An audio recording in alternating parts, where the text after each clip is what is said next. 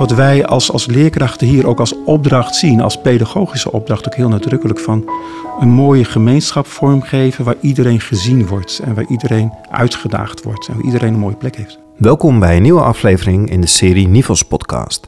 Mijn naam is Janja Pubeek en in deze podcast bezoek ik directeur Jan Overwil en Anouk Gele, adjunct en intern begeleider aan basisschool De Windroos in Wijk daar begint het mee. Dat een kind het gevoel heeft van uh, dat wat ik te zeggen heb, dat, uh, dat doet het toe. De, de, juf vindt het belangrijk of de meester uh, hoe ik ergens over denk.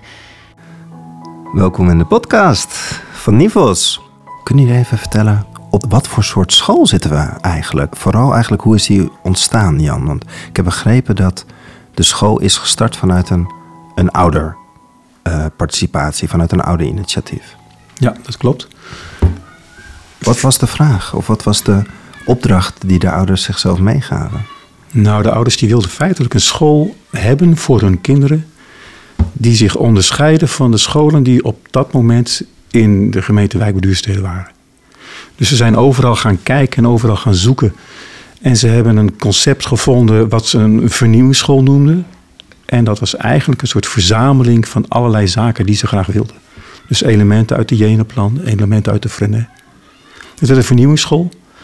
En die is gestart uh, gewoon in een gebouwtje met een aantal kinderen. En uiteindelijk is dat uh, naar een hele mooie steady school geworden.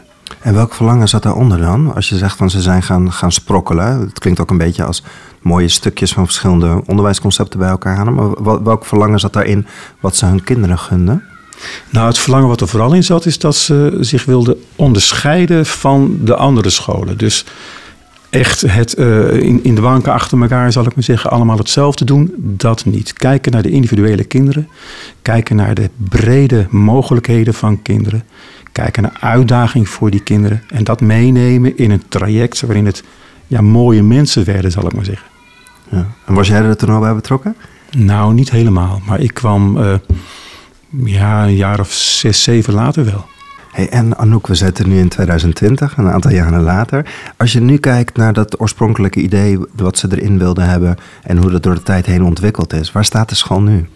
Ja, ik denk wat, wat die ouders, waar zij ook heel erg naar op zoek waren, was motivatie bij hun eigen kinderen. Dus uh, hoe zorg je nou dat kinderen uh, echt vanuit zichzelf intrinsiek gemotiveerd zijn om te leren?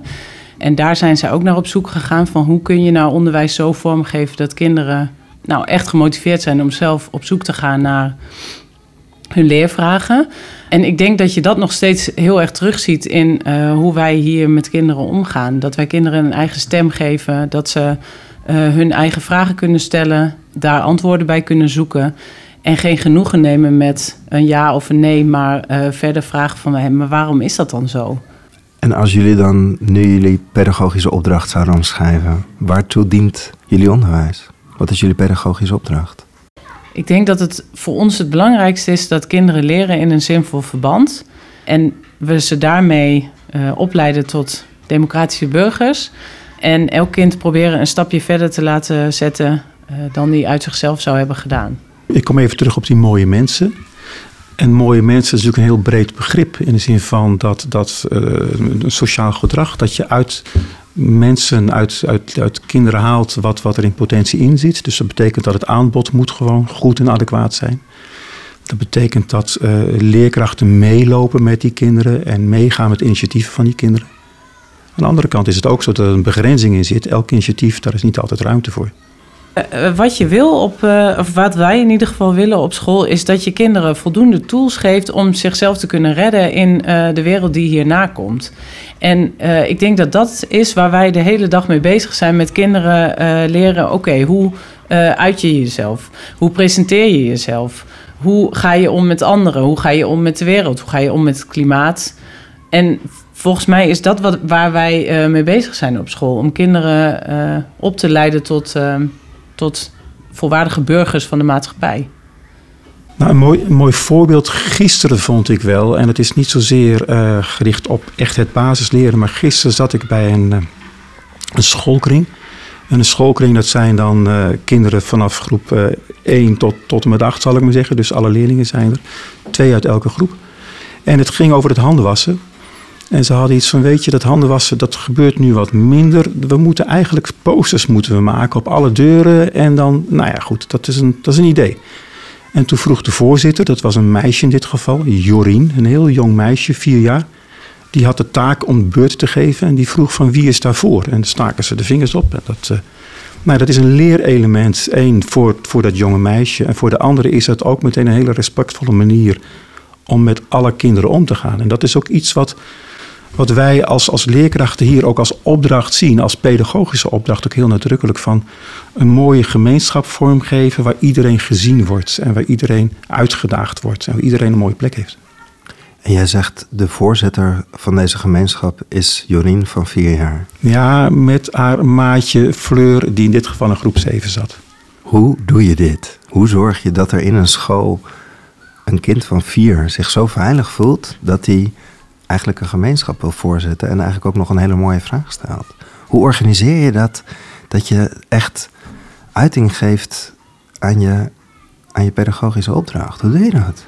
Nou ja, dat, dat begint bij de kleuters. Dus wij beginnen elke dag uh, in de kring, in alle groepen. Dus van groep 1 tot en met 8. In die kring leer je dat uh, uh, iedereen een gelijke stem heeft.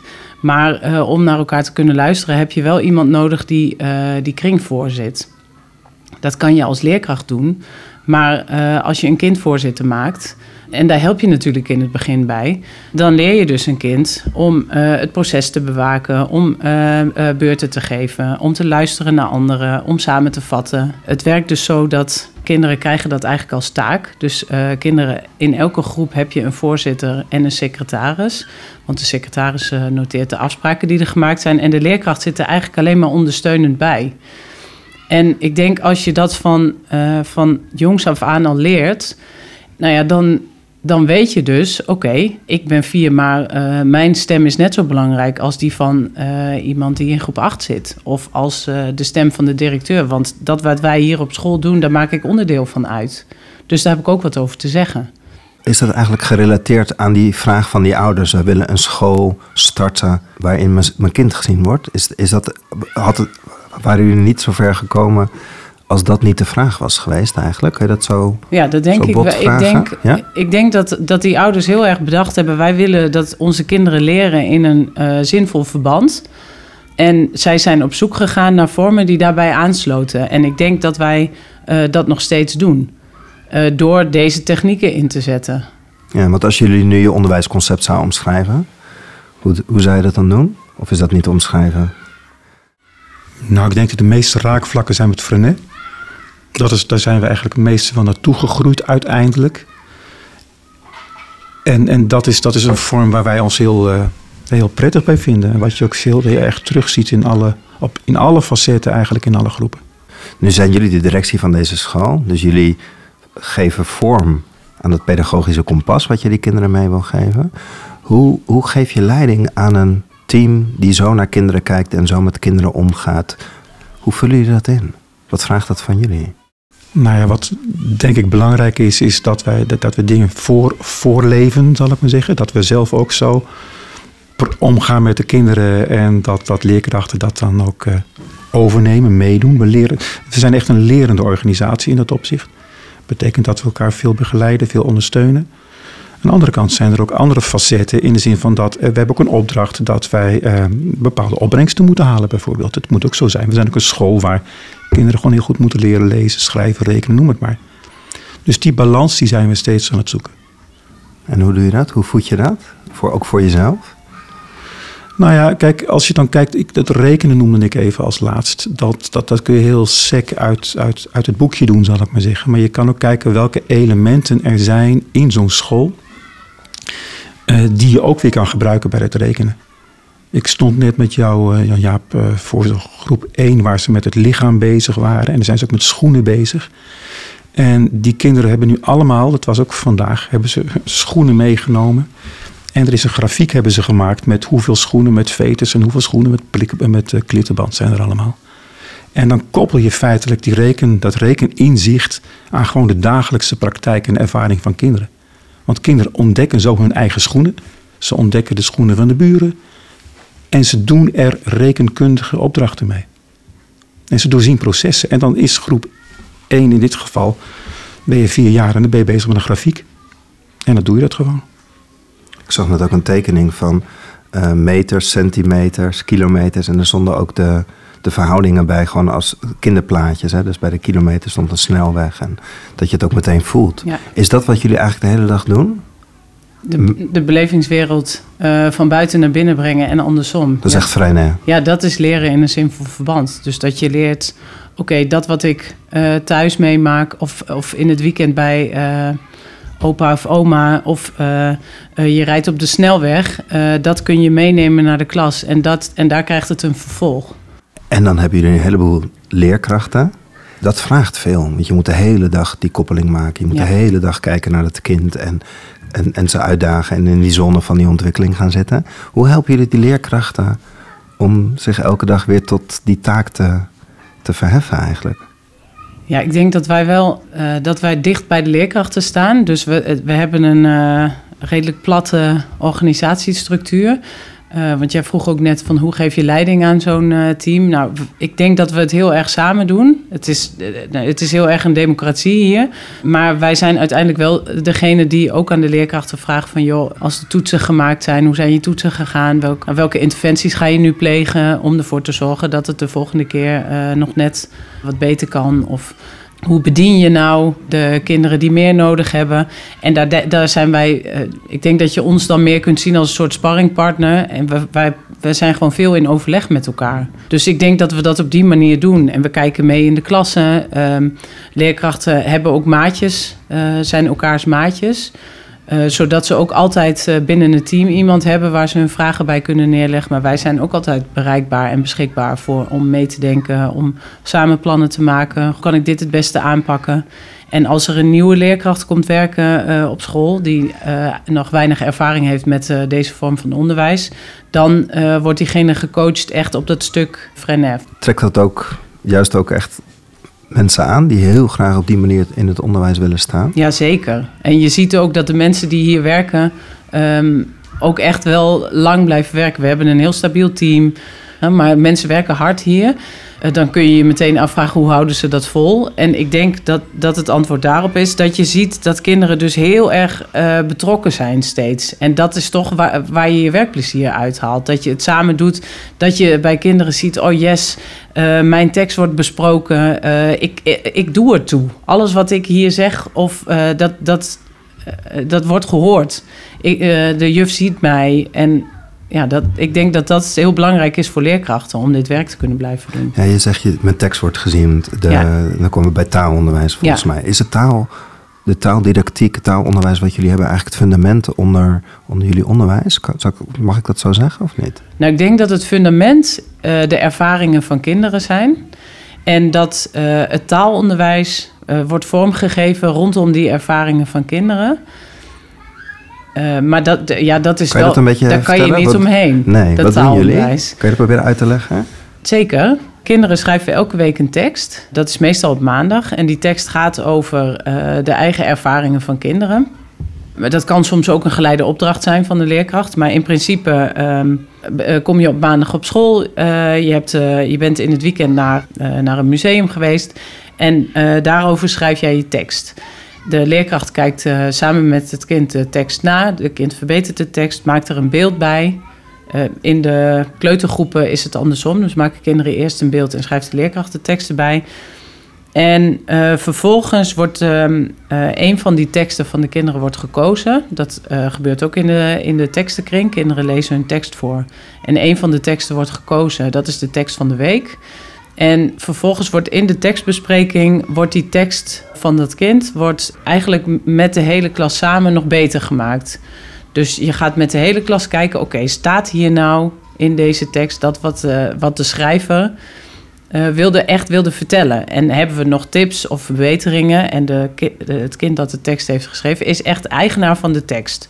Dus als er suggesties worden gedaan uh, waarvan het kind denkt, nou, dat, uh, dat was niet mijn bedoeling met deze tekst, dan kan, kan de, de schrijver kan dat ook weigeren. Tenzij het taalkundig uh, incorrect is, dan, dan is de leerkracht daarbij om dat te begeleiden. En vervolgens is de verwerking van die tekstbespreking is dan weer in de vorm van een taalblad. En in dat taalblad komen ook de taalitems die gewoon uit de leerdoelen komen uh, aan bod. Gecombineerd met dat wat er in de tekstbespreking is geweest. En meestal nog een aantal spelling-items waar we die week mee bezig zijn. En zo is de tekstencyclus compleet. Ja, ik heb een voorbeeldje om dat te illustreren. Ja, want ik, ik zit hier nu en ik kijk tegen een, tegen een mooie tekst aan die op de muur hangt. Dit is van eh, Arne en die zit in de groep 3-4. Mijn broer Jochem is ziek. Hij heeft een coronatest gehad en de uitslag komt vandaag als hij het heeft. Moet ik een quarantaine een week en dat is stom. Nou, er zit dus een beleving in. Er zit een eigen ervaring in. In, in die groep hebben ze dus het woord quarantaine opeens. En het woord broer staat in het rood. Dus dat betekent dat in dit geval dat die vierjaars die hebben allemaal uh, spellingopdrachten gedaan met, met die lettercombinaties. En de letter B is dan weer de letter waar je van alles aangehangen wordt in groep 3. En zo heeft dat een vervolg. En dat gebeurt in zo'n taalblad wat Anouk net schetste. Uh, met die taalverwerving die jullie hebben, hebben jullie eigenlijk de, jullie hebben helemaal geen methode meer. Nee, Lezen en schrijven gaat helemaal vanuit ervaring. Ja. ja. En dan is onlangs de inspectie langs geweest. En die heeft daar een stempeltje op, ge, op geplakt met uh, gouden letters excellent. Ja. Het is natuurlijk heel mooi om juist zo'n zo'n stempeltje te krijgen op iets wat je gewoon helemaal, wat in je DNA zit, wat gewoon helemaal van jezelf is, wat je met elkaar ontwikkelt. Waarom vonden ze het excellent en wat zagen zij? Kan je dat uh? Want daar begon je net mee. Hè? Wij zijn een school, we moeten ons ook verhouden. We moeten ons ook laten zien dat wij aan de, aan de kerndoelen voldoen. En, en dat krijg je op excellente wijze. Nou ja, de essentie is natuurlijk dat het taalonderwijs goed is. En dat moet, je, dat moet getoetst worden. En dat wordt getoetst. En uiteindelijk hebben we dat predicaat gekregen op basis van dat onderzoek. En ehm, zoals ik net al zei, het, de, de wijze waarop wij het vormgeven, zoals Anouk dat, uh, dat schetste, dat is dus een dusdanig uh, adequate wijze uh, die, die heel mooi bij ons, ons past, dat, dat ze dat oordeel hebben gegeven. En wat ons extra raakt, wat mij in dit geval extra raakt, is dat, kijk, het is, ik chargeer een beetje, het is, het is heel simpel om uit een methode gewoon heel goed die methode te volgen en dan mooie resultaten te houden, te halen. Maar het is, het is, het is nog specialer als je met z'n allen een, een manier vormt waar je helemaal achter staat, waar je kinderen in meeneemt, waar je ouders in meeneemt, wat je schrijft over dingen, waarin je het leven van kinderen meeneemt. Want die tekstenboeken, dat zijn uiteindelijk verzamelingen van teksten. Wat, wat gewoon een, ja, de levensontwikkelingen van kinderen zie je er heel duidelijk in. Dus dat hele brede palet maakt dat, dat kinderen zich goed uh, kunnen, kunnen uiten. Dat ze zorgvuldig nadenken over de dingen die ze, die ze, die, die ze in het hoofd hebben. Dat ze, dat ze kritische vragen durven te stellen. Dat ze dat ook op een mooie manier op papier krijgen. En dat geheel maakt een hele mooie brede vorm van taalonderwijs waar wij dus ja, heel erg trots op zijn. Maar wat ik er zo knap aan vind, en misschien kun je een beetje de magie misschien vertellen hoe je dat dan doet, is als je, als je even gaat naar uh, socialisatie, kwalificatie en persoonsvorming. Je, je, je vertelt jouw verhaal, hè, dus echt, je bent echt met die vorming bezig. Wat jij zegt, je, je bent je eigen biografie door je basisschool aan het vertellen. Vervolgens leer je ook nog uh, de, de B en de O en leer je schrijven. En vervolgens lukt het ook nog dat je, het, dat je aan al die kerndoelen voldoet. Dus het komt echt bij elkaar. Het, het klinkt heel simpel, maar het lijkt me heel moeilijk. Ja, maar mooi. Dat, die socialisatie, die zit er bijvoorbeeld in, in het voorlezen, in het vertellen van die, van die teksten. Dat betekent dus, kijk, er zit een verschil tussen teksten van kinderen. Dat is, dat is, dat is evident. En er zijn die, kinderen die een hele rijke manier van, van vertellen hebben. En er zijn kinderen die heel bondig zijn. Die dyslectisch zijn of wat dan ook. Maar ieders tekst komt aan de beurt en ieders tekst wordt op waarde geschat. En dat is een, een, een, een, ja, een onderdeel van je zijn op school, zal ik maar zeggen. Bedoel, het is ook, we hebben ook weeksluitingen. En een van de kenmerkende dingen bij zo'n weeksluiting is... dat kom je als vierjarige op school, dan krijg je een maatje. Dan komt er iemand uit groep 7, 8 of een, ouder kind in ieder geval... Dat wordt je maatje bij die weeksluiting. Dus je komt al meteen in een soort van gemeenschap. En die gemeenschap die maakt dat je, je, ja, de vrijheid hebt en vertrouwen hebt om jezelf te ontwikkelen. En bij de een gaat het sneller dan bij de ander, maar uh, ja, we nemen wel iedereen mee. Ja, maar je, je, gebruikt een mooi woord, vertrouwen.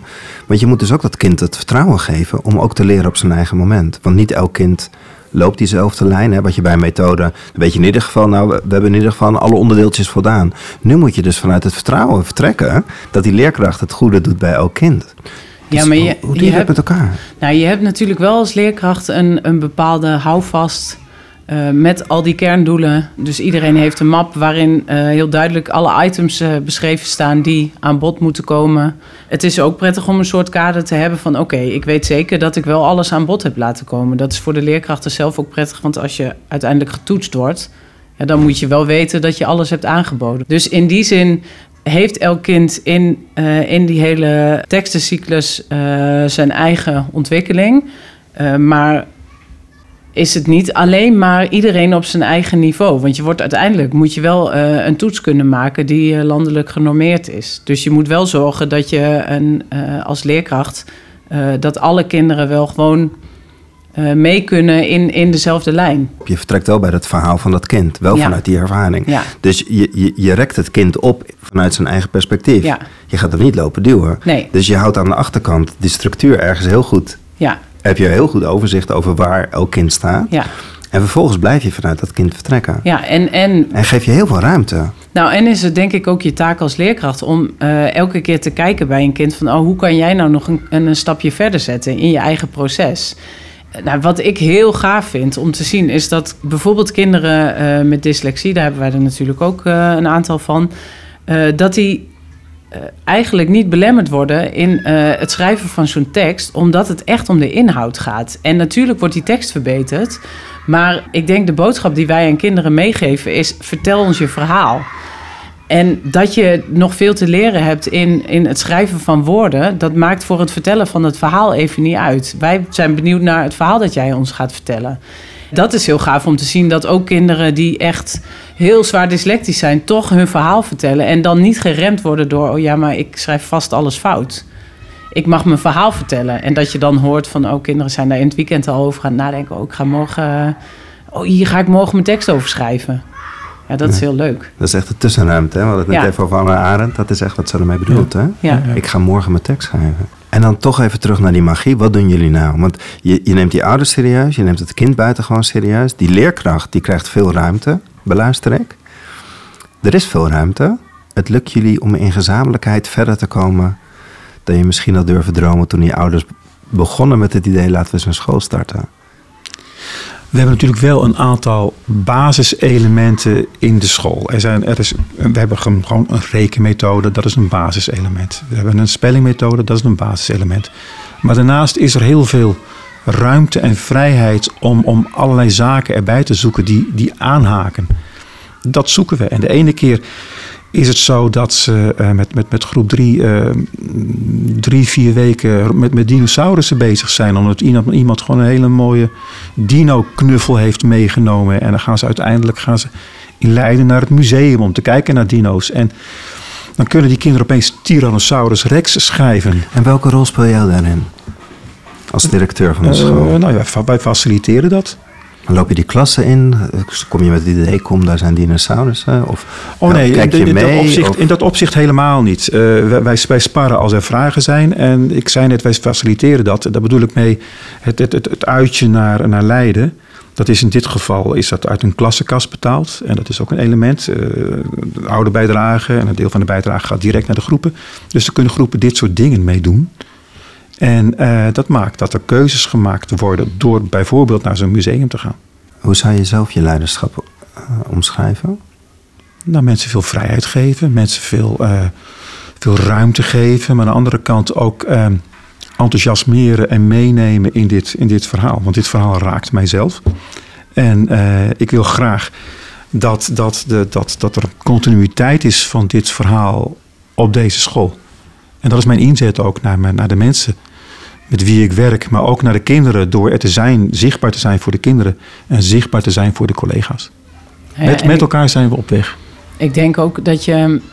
Ik denk wat de leerkrachten prettig vinden, is dat ze wel het gevoel hebben dat, ze, eh, dat wij ze motiveren. Ehm, en ook dat wij achter ze staan en dat wij, het, dat wij wel samen eindverantwoordelijk zijn voor eh, alles wat hier gebeurt. En ik denk dat leerkrachten eh, daarmee voelen van ik, ik heb een heel groot speelveld eh, en de kaders zijn ook duidelijk.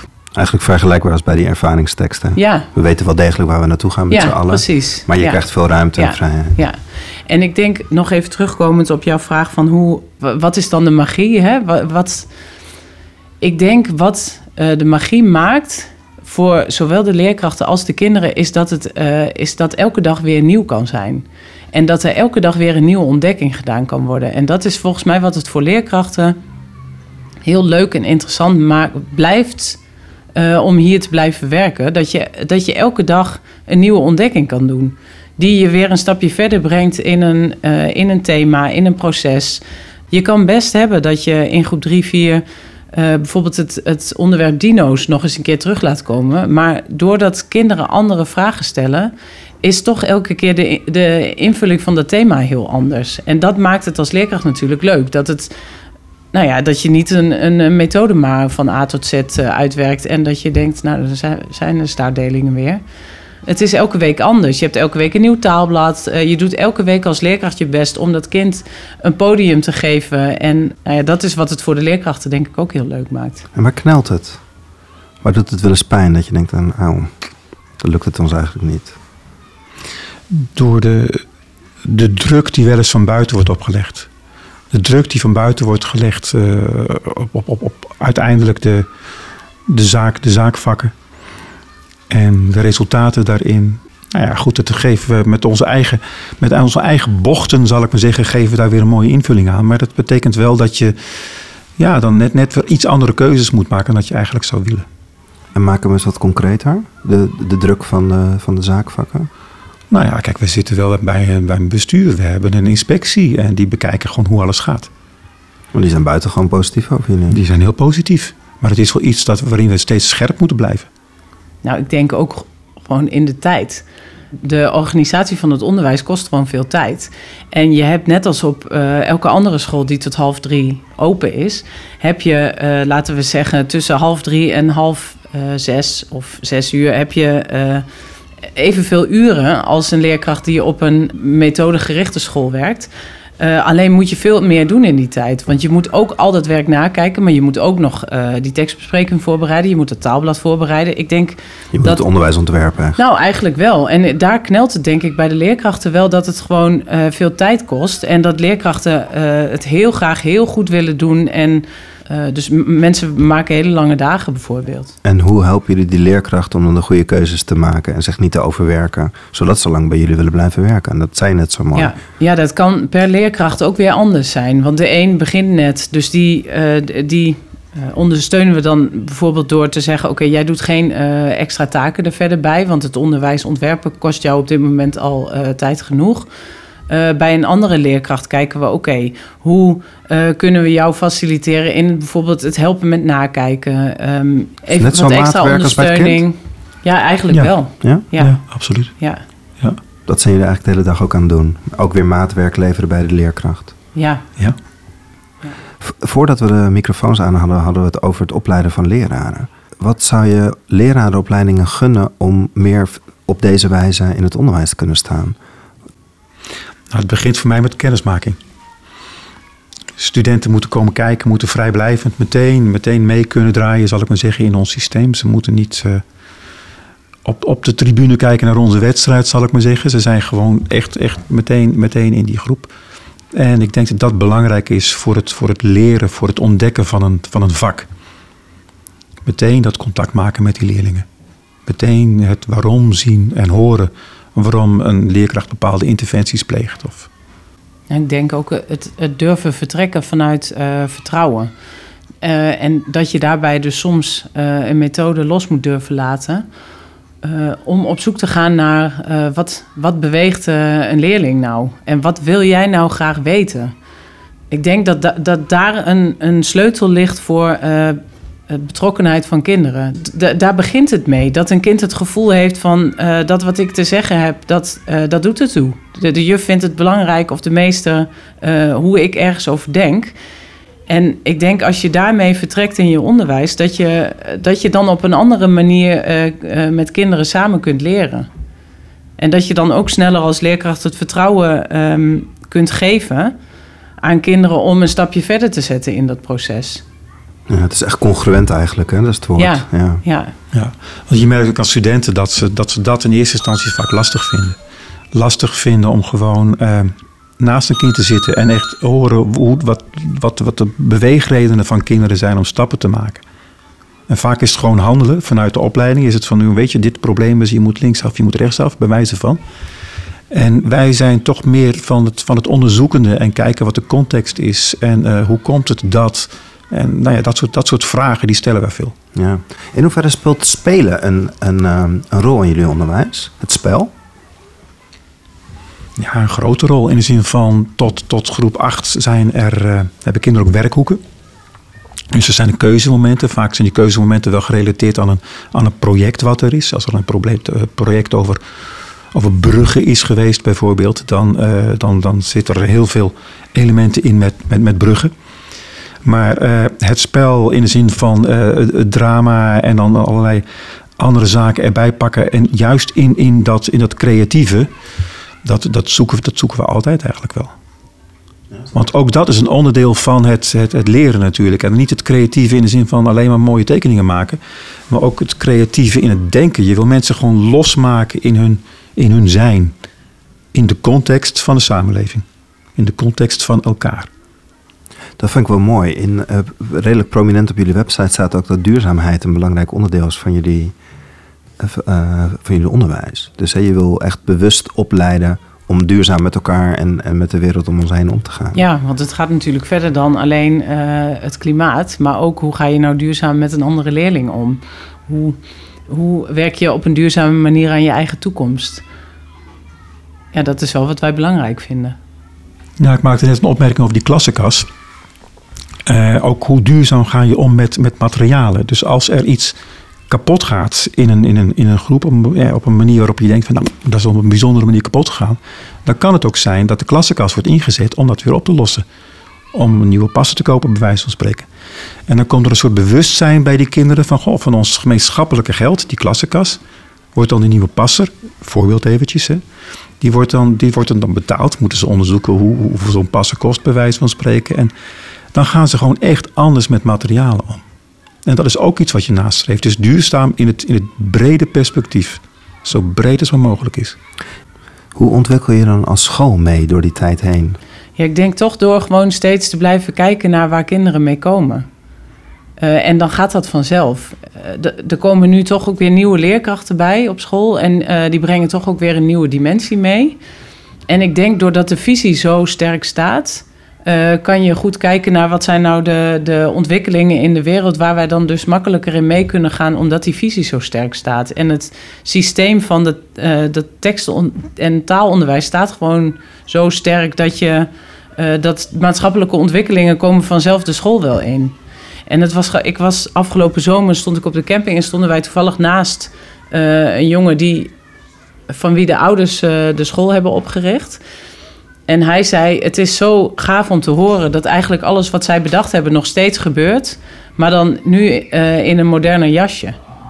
Maar die basis uh, van waar die ouders naar op zoek waren, die zie je nog steeds terug. Gewoon het besef, er gebeuren dingen buiten het gebouw. En die hebben een rol binnen het gebouw. We hebben een schooltuin, er gebeurt van alles in die schooltuin. Maar die boerenkool uit die tuin, die wordt dus gekookt weer bij ons op school. En daar moet je zout bij doen. En dat moet je heel lang koken, of juist niet lang koken. Kortom, dat zijn allemaal ontdekkingen die gedaan worden met en in de omgeving van de school. Dus de school die eindigt niet bij de muren. Nee, die school die is gewoon in de wereld. En de wereld is in de school. Ja, ik dacht het is wel leuk om uh, uh, iets te vertellen over... Wij hebben een heel actief netwerk van mensen die in het verleden betrokken zijn geweest bij de school. Die de school nog steeds een heel warm hart toedragen. En uh, een aantal uh, oud-leerlingen is ouder nu hier op school. Het is leuk om te zien wat voor vaardigheden die in hun volwassen leven nou ja, ervaren als wat ze precies, als wat, wat ons doel was, zeg maar, om, om mensen op te leiden tot uh, nou ja, volwaardige burgers. Om terug te zien hoe, hoe mensen daar inderdaad in hun volwassen leven ook profijt van hebben. Wat zeggen ze dan? Nou, dat ze bijvoorbeeld uh, goed geleerd hebben om te presenteren, om zichzelf te presenteren, dat je mening ertoe doet. Uh, en veel mensen hebben dus een leidinggevende uh, functie, doordat ze hebben geleerd om voorzitter te zijn in de kleuterklas, als je vier bent bijvoorbeeld. Um, ik weet niet of jij nog aanvullingen nou, er, ja, er zijn voor andere mensen. Er zijn voor anderen, dat vind ik ook een belangrijke. Je had het net over die trots, eh, momenten waar je dan echt trots op bent. Toen moest ik denken aan het volgende. Een, tijdje terug was er een hardloopwedstrijd. En er was één leerling van ons, die kwam echt als allerlaatste kwam die over. En iedereen stond te wachten op die leerling. En ze, ze zagen hoe ze de hoek omkwamen. En ze gingen met z'n allen, echt een groep van, nou misschien wel twintig, eh, twintig kinderen. Die gingen gewoon tegen het verkeer in, zal ik maar zeggen. En ze gingen samen met dat ene meisje, gingen ze over de finish. En, en toen ik dat zag, toen dacht ik echt iets van, nou weet je, dit is mooi. Dit is gewoon een groep kinderen die, die, die gewoon met elkaar zo'n pad loopt. Nou, mag ik jullie danken voor de heerlijke koffie en het mooie gesprek over jullie onderwijs. Dankjewel. Jij ook, dankjewel. Dankjewel. Deze podcast is er eentje uit de Nivels podcastserie. Stichting Nivels sterkt leraren en schoolleiders bij de uitvoering van hun pedagogische opdracht. Het Nivels opereert langs vier pijlers. De Nivels opleidingen, het Nivels podium, het online platform Het Kind en de Nivels Denktank. Like deze podcast of geef een aantal sterretjes mee, zodat meer mensen deze podcast makkelijker kunnen vinden. Meer podcasts zijn ook te vinden op www.nivels.nl slash podcast. Hoe dan ook, we nodigen u graag uit voor een volgend gesprek in deze serie